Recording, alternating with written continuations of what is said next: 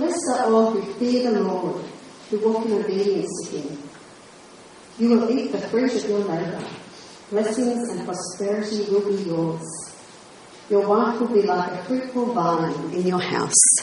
Your children will be like olive shoots around your table.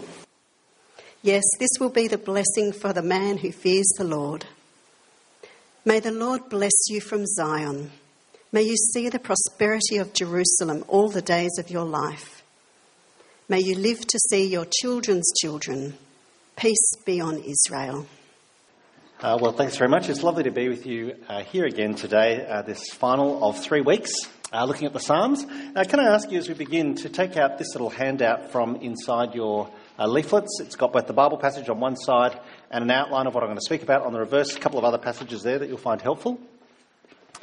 It's been really lovely being with you here at Trinity Church Brighton these last 3 weeks, and particularly to see the church continuing to grow and to reach out, even though I know you sent off a number of your dear brothers and sisters with the Woodcroft plant. I thought I'd just let you know for your encouragement that at the opposite end of the city, so obviously we're down the south here, the start of 2018, Trinity Church Modbury brought Scott Westwood on to plant somewhere in the north, and plans for that are starting to gather. It looks like they'll plant halfway through next year, God willing. So, for your encouragement, continue to see the gospel go out to different parts of our city. Let me pray for us and we will get started. Heavenly Father, we thank you for your word. We thank you for the encouragement and the challenge that is contained within it. But above all, we thank you for the reminder each day that it speaks to us of what you are like, that you are good and that you are worthy of all praise. Amen. Well, these last 3 weeks, Psalms 126, 127, 128, Songs of Ascents, as I've described to you, what the Israelites sang as they made their way up to the temple to meet with the Lord. We come to the last of this group for this series, and I'm going to follow the same structure as I've done each week, to spend a few minutes reflecting on what the psalm tells us about what God is like, then to think about how it points us towards Jesus, the fullest revelation of our God, before finally we conclude with some reflections for questions it might ask of us today. Let's jump straight in then, Psalm 128, again, a Song of Ascents, like the previous three actually, very short, and again in two parts. The two parts I've headed there on the outline as blessing and benediction. Blessing and benediction, a blessing for verses 1 through 4, and then a benediction in verses 5 and 6. Now let's start with the blessing then. Verses 1 through 4, I'm going to read it again for us. Verse 1, blessed are all who fear the Lord, who walk in obedience to him. You will eat the fruit of your labour. Blessings and prosperity will be yours. Your wife will be like a fruitful vine within your house. Your children will be like olive shoots around your table. Yes, this will be the blessing for the man who fears the Lord. It's a wonderful picture in Psalm 128 of how God delights to bless his people. If you recall last week in Psalm 127, we saw the delight of lots of children as a blessing of God's, a quiverful in fact. Psalm 128, I think, takes that image and extends it even further. It's a lovely picture of rural life, of the wonder of a bumper harvest, all enjoyed in the company of family and loved ones. So verse 2, you will eat the fruit of your labour, is the promise. There were many hindrances in the ancient world to agriculture. There was drought or flood. There was pestilence. If you've ever read the Old Testament, you'll be struck by the number of times it refers to, quite literally, the biblical locust plague. And of course, there was always the threat of marauding raiders who might take that which was yours purely by force. In that context, then, how reassuring to know that, Psalm 128, you will reap what you sow. Your labour will not be in vain. And that metaphor, of course, in verse 2, is then used to describe the abundant company with whom you will enjoy it all. Verse 3, your wife will be like a fruitful vine. Your children will be like olive shoots. Now, I think the key in this image here is within your house, verse 3, and around your table. The picture, actually, that comes to mind for me is of a Tuscan villa. You know, imagine the scene, a beautiful villa, a noisy birthday celebration. There is food and drink flowing freely. There is raucous laughter filling the air. There are children running amok, full of joy and delight. All of us have similar celebrations from our own culture, whether or not you're Italian. I need to say that a little while ago, I wasted an inordinate amount of time on Airbnb looking at pictures of such things. I printed one there for you on your handout, if you're wondering what that was for. You look at it and you find yourself imagining how delightful that would be. Of course, the big question for us is, who gets this kind of blessing? Who is entitled to this kind of magnificence? How do you find it, if that's what you want? Well, verse 4 explains, yes, this will be the blessing for the one who fears the Lord. The one who fears the Lord. Now, I want to acknowledge, of course, that when you see words like that, fearing the Lord, the one who fears the Lord, at one level it can sound to us rather ominous. It sounds, in fact, absolutely nothing like the Tuscan villa, does it? It sounds, in fact, like before you receive those good things, you need to cower in fear before a holy and transcendent deity. And sometimes, to be honest, that is the right response. Those moments when we're struck by the magnitude of our sin, actually, we ought to be somewhat nervous, even afraid of being held to account for our wrongdoing. But in Psalm 128, I think the meaning is actually much less confrontational. I say that because verse 4, of course, comes after verse 1. Verse 1, blessed are all who fear in the Lord, who walk in obedience to him. All who fear the Lord, who walk in obedience to our God. Now, again, I'm not naive. I realise that moving from fearing the Lord to being obedient to him at one level doesn't sound that much more appealing. Talk of obedience, of course, is something that we naturally rail against. It feels like religion that tries to control us. It sounds like a whole series of rules and regulations that we have to keep to please God that he might bless us in due course. That's a problem particularly for us who are Australian. We have a wickedly anti-authoritarian streak. Probably stems from our convict past. I work with students. This is particularly the case for students who are embracing freedom from parents and from teachers for the first time. Try talking to them about rules and regulations, and you're only met with stony silence.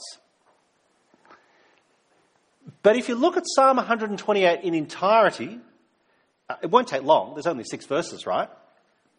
If you look at it in entirety, I hope you can see that the emphasis in Psalm 128 is much less on us having to be compliant.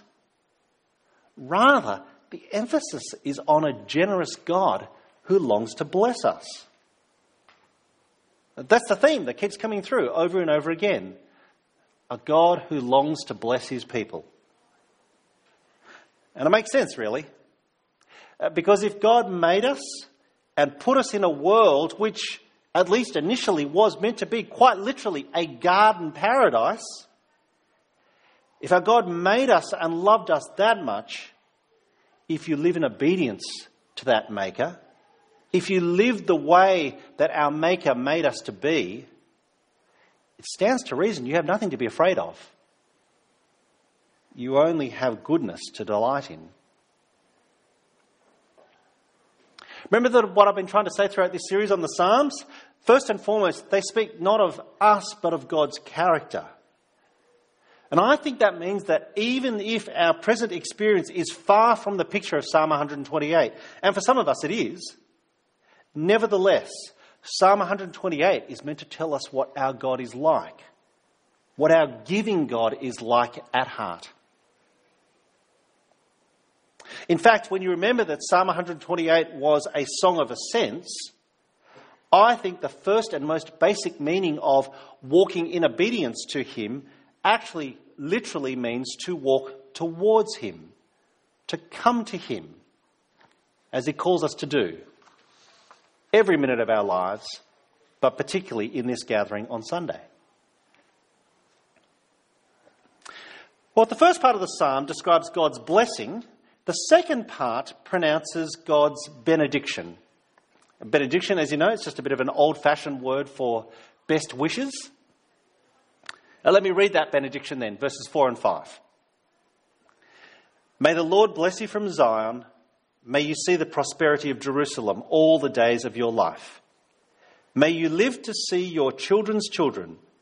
Peace be on Israel. Notice, if you will, here the repeated vocabulary from earlier, the repetition of prosperity, of family, of children's children. Actually, in both halves of the psalm, I think the songwriter is saying, may God bless you with prosperity and progeny. May God bless you with good fortune and a great family. May God bless you with success and grandchildren, even great-grandchildren.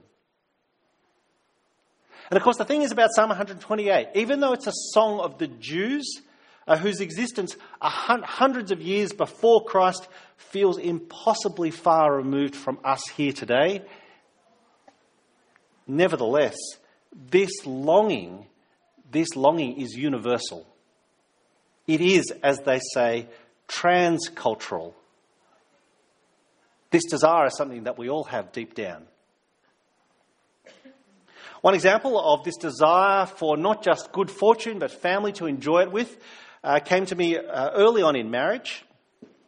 My wife and I had been married only for a couple of months, and I think, as I shared with you, my wife is Caucasian. We went round to visit my grandparents. My grandfather is your kind of typical Chinese grandfather, I suppose.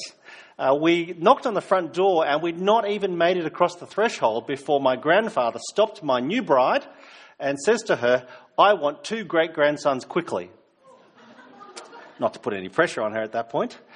She, of course, said, why 2? And he said to her, well, in case something happens to the first one. It's a universal desire, isn't it? Not just to experience good things, but to have people to experience them with. Notice, however, that part 2 does introduce 2 additional elements to God's blessing.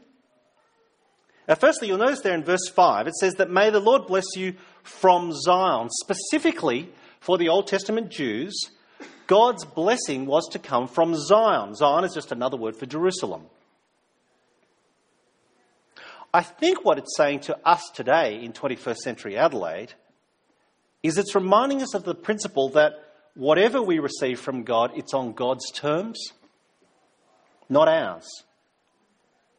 God's blessing is his generosity to grant, not an entitlement that we might demand. And secondly, you'll notice there the way in which the psalm concludes. Verse 6, may you live to see your children's children, peace be on Israel. Peace be on Israel. Now that's interesting, isn't it?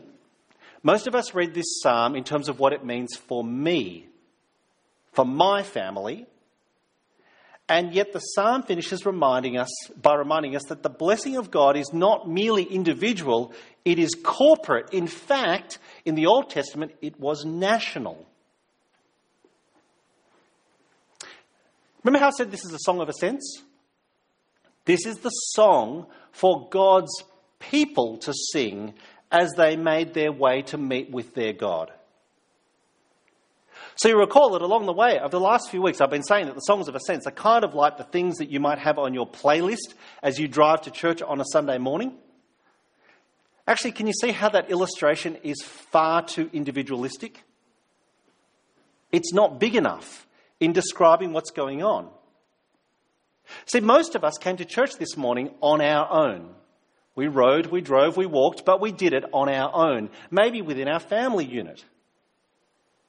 But in fact, a better way to think of Psalm 128 is none of us making our own way to church. Rather, it's to imagine that this morning a church bus set out from here and drove around all the suburbs and picked every one of us up one at a time that we might come to church together.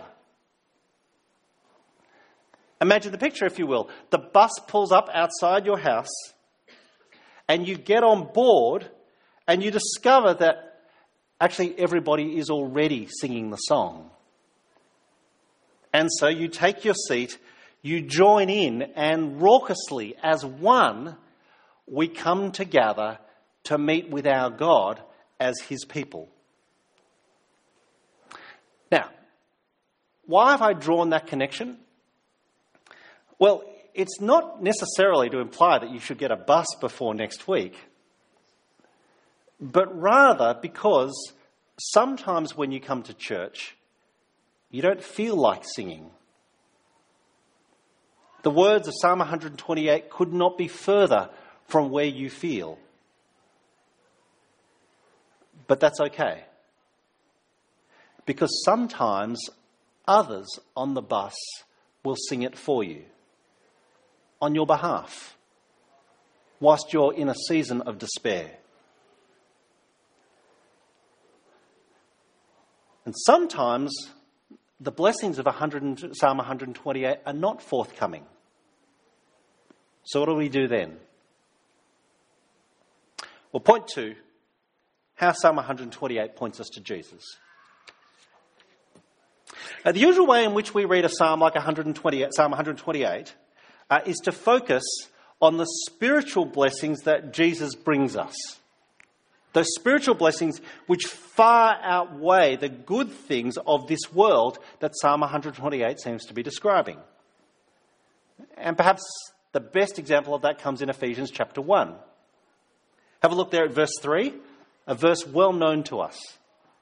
Praise be to the God and Father of our Lord Jesus Christ, who has blessed us in the heavenly realms with every spiritual blessing in Christ. Now, that's just the headline. If you go on and read through the rest of chapter 1, you see the extraordinary ways in which God has blessed us. The forgiveness of sins, redemption through Christ's blood, adoption as children, the hope of future glory. That's a critical thing for us to do as Christians, to recognise that God's material blessings in Psalm 128 that were anchored in Zion and in Israel, they are now thankfully extended to all believers everywhere, to everyone, anyone who is in Christ. People like you and me. But today I want to do something a little bit different. I want to pick up on that corporate dimension that we saw in Psalm 128 and springboard in a slightly different direction. I'd like us to look at Mark chapter 10, because I think this is a key passage which describes what Jesus offers to all people collectively, both in this world and in the one to come. Have a look at Jesus' words here in Mark chapter 10, verse 29. Truly I tell you, Jesus replied, no one who has left home or brothers or sisters or mother or father or children or fields for me and the gospel will fail to receive 100 times as much in this present age.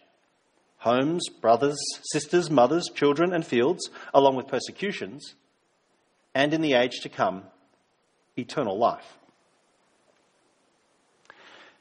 Mark chapter 10 is a very famous passage amongst Christians.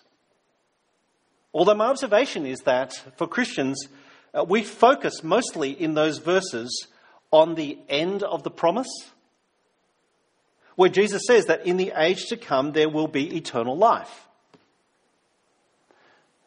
That, of course, is Christ's greatest promise, that all who follow him will follow him to the place where he has gone ahead of us, to prepare a room for us in his Father's house.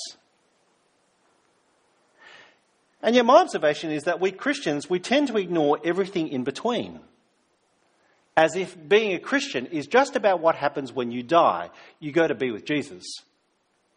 And there's not much in the meantime. In fact, in the meantime, you just got to grit your teeth and bear it. When I was at Bible college, one of our lecturers was fond of reminding us that for many Christians, sadly, the hope of being a Christian is no more than pie in the sky when you die. Pie in the sky when you die. Now, let me just say for a moment, I understand why it is that for Christians, particularly in our circles, I understand why we do that. We make that emphasis because we're at pains to avoid the opposite wrong extreme. That's the view that some Christians hold to, that actually you ought to expect every material blessing in this world. A kind of prosperity gospel that if you believe in Jesus, you'll get everything you want in this life. As I said, that's a wrong extreme. It's entirely problematic when you consider the fact that, well, at least globally, most believers in the global south have nothing. And yet, it's also a wrong extreme because it takes us too far away from the hope that Jesus offers for the present. See, one of the blessings is in the here and now. Verse 29, truly I tell you, Jesus said, no one who's left home or brothers or sisters or mother or father or children or fields for me in the gospel, verse 30, will fail to receive 100 times as much in this present age. Jesus seems to be saying that anyone who leaves behind unbelieving family to follow Christ will gain 100 times as much in this present age. It's a family that we belong to. It just happens to be spiritual family, not biological. Jesus very clearly has something to offer in this present life. It's not just pie in the sky when you die. To come back to my Bible college lecturer, he used to say, and, well, what can I say? He was a dad, so this is what you call a dad joke. He'd say there was steak on your plate while you wait. Now, lest you think that it's all plain sailing today, did you notice what Jesus added there in verse 30? Along with persecutions. But the one blessing I think that Jesus promises every Christian is the delight of community, of belonging, of being not just a paid-up member in a club, but being adopted into a family, of being kin, of being flesh and blood with other believers. And I think what Jesus is saying in Mark chapter 10 is that this is a blessing that is available no matter how financially prosperous you might be. And it seems to me that this is what makes life bearable. Whether you're someone who's filthy rich or whether you're someone who's dirt poor, what makes it bearable is having people to share that life with. Well, what Psalm 128 says about God, how it points us towards Jesus, let me finish them with what Psalm 128 asks of us today. There's a question that I've printed there for you at the bottom of your handout. The question I want to finish with is simply this: how will others want what we've got? How will others want what we have for ourselves? One of the interesting things about Psalm 128, if you just look at it once again, Psalm 128, one of the interesting things is that it's almost entirely positive. Like, there's almost no downside to it anywhere, is there? What it's doing, I think, is painting a picture for us of a God who is so good to us in every way.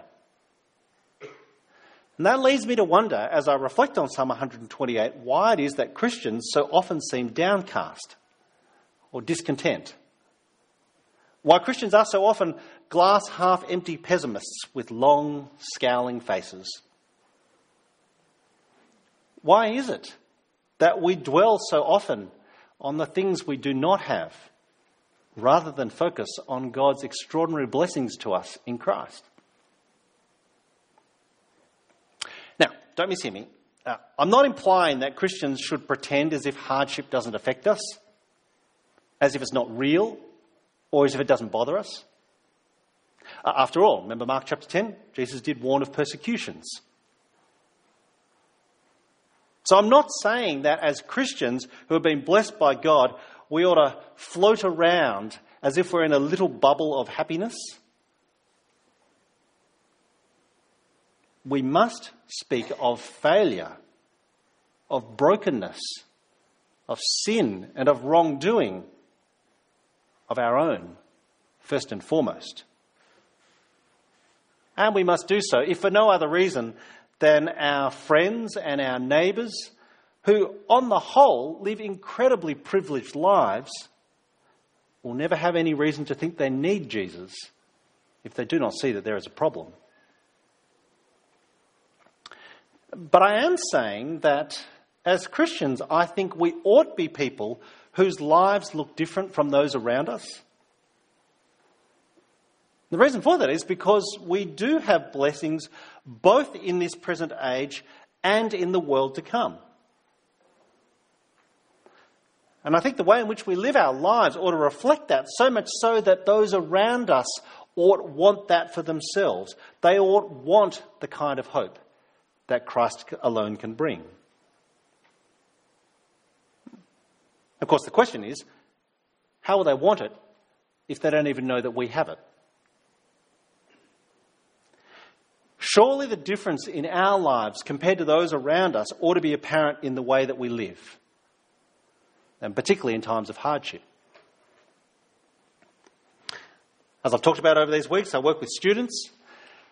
I often say to our students that in many ways the best time for evangelism is in SWATVAC. Because SWATVAC, one assumes, is one of those times where their classmates recognise just how desperate their need is. Christians, I think, ought appear less stressed than those around us, because in the end, we're not relying on ourselves to secure a blessed life. We know that it's a gift from God. And yet, by comparison, all that our classmates have is their own labour and their own efforts. One of the really interesting things about our students this year is that they chose to make their mission week. You'll see a picture of the graphic there. I'm sure you spotted it when it was on at the time. Lots of them wearing the jumpers around. The theme that they chose this year was, I find hope in. And they did it because they wanted it to be a starting point of a conversation, to perhaps create an opportunity to share something of the hope that they have, that as we know all too well, those around us do not.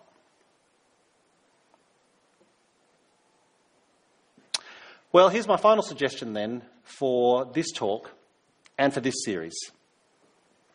What I want to do is pick up on the particular blessing of community that Psalm 128 describes.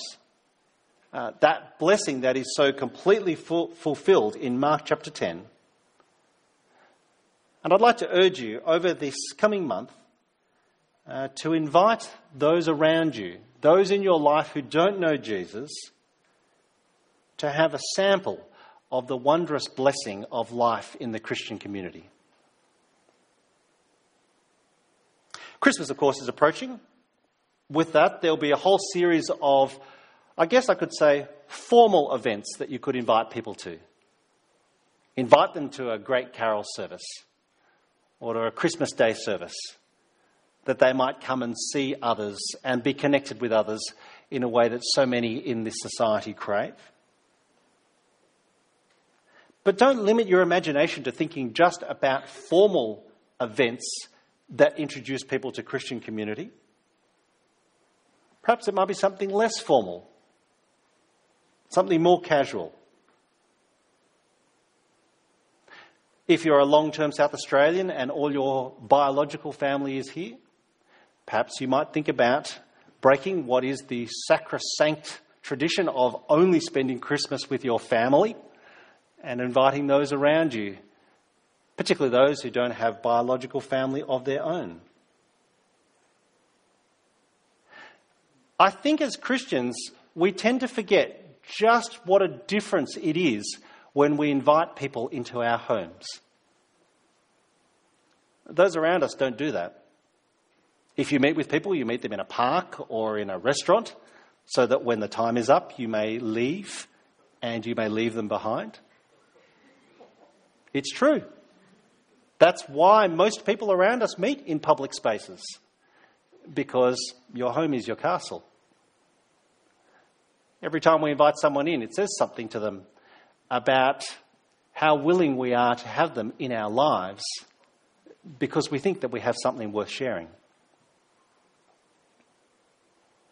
I think we tend to lose sight of that the longer you're in Christian community, because Christian community is so different. Our neighbours next door to us, who we've been next to now for the last 5 or 6 years, now, we've invited them over at different times and tried to get them involved. We're fortunate to have a pool they don't, so their kids are often around. The thing I think that made the biggest difference for them was when the mother went into hospital for minor surgery a couple of years ago. And when Wendy found out, Wendy did what everyone does in a Christian community. She made them a lasagna. They were astounded by the fact that we would make food for them. Because, well, you just do that for family, don't you? You don't do that for anyone else. And yet the whole image of Psalm 128 is being part of a community that is built around Jesus, so we're all brothers and sisters. It seems to me that if those around us see what we have now and how thankful we are for that, it'll give us a chance to speak of the even greater hope that we have, because we have every spiritual blessing in Christ in the heavenly realms. And all that He has given us now, it's just a glimpse. It's a foretaste of what we will have in eternity, when we gather, actually, not just as this family here, but with people from every nation, every language, every tribe and every tongue, to sing His praise. So I'm going to finish. I'm going to finish by reading for us these words from Revelation chapter 7. After this, and I looked, and there before me was a great multitude that no one could count, from every nation, tribe, people and language, all standing before the throne and before the Lamb. And they were wearing white robes and were holding palm branches in their hands. And they cried out in a loud voice, "Salvation belongs to our God, who sits on the throne, and to the Lamb." All the angels were standing around the throne and around the elders and the four living creatures, so they fell down on their faces before the throne, and they worshipped God, saying, "Amen. Praise and glory, wisdom and thanks, and honour and power and strength be to our God forever and ever. Amen." So one of the elders asked me, "Those in white robes, who are they? Where did they come from?" I answered, "Well, so you know." So he said, "These are they who have come out of the great tribulation. They've washed their robes, they've made them white in the blood of the Lamb. Therefore they are before the throne of God and serve Him day and night in His temple. He who sits on the throne will shelter them with His presence. Never again will they hunger. Never again will they thirst. The sun will not beat down on them, nor any scorching heat, for the Lamb at the centre of the throne will be their shepherd. He will lead them to springs of living water, and God will wipe away every tear from their eyes." Amen.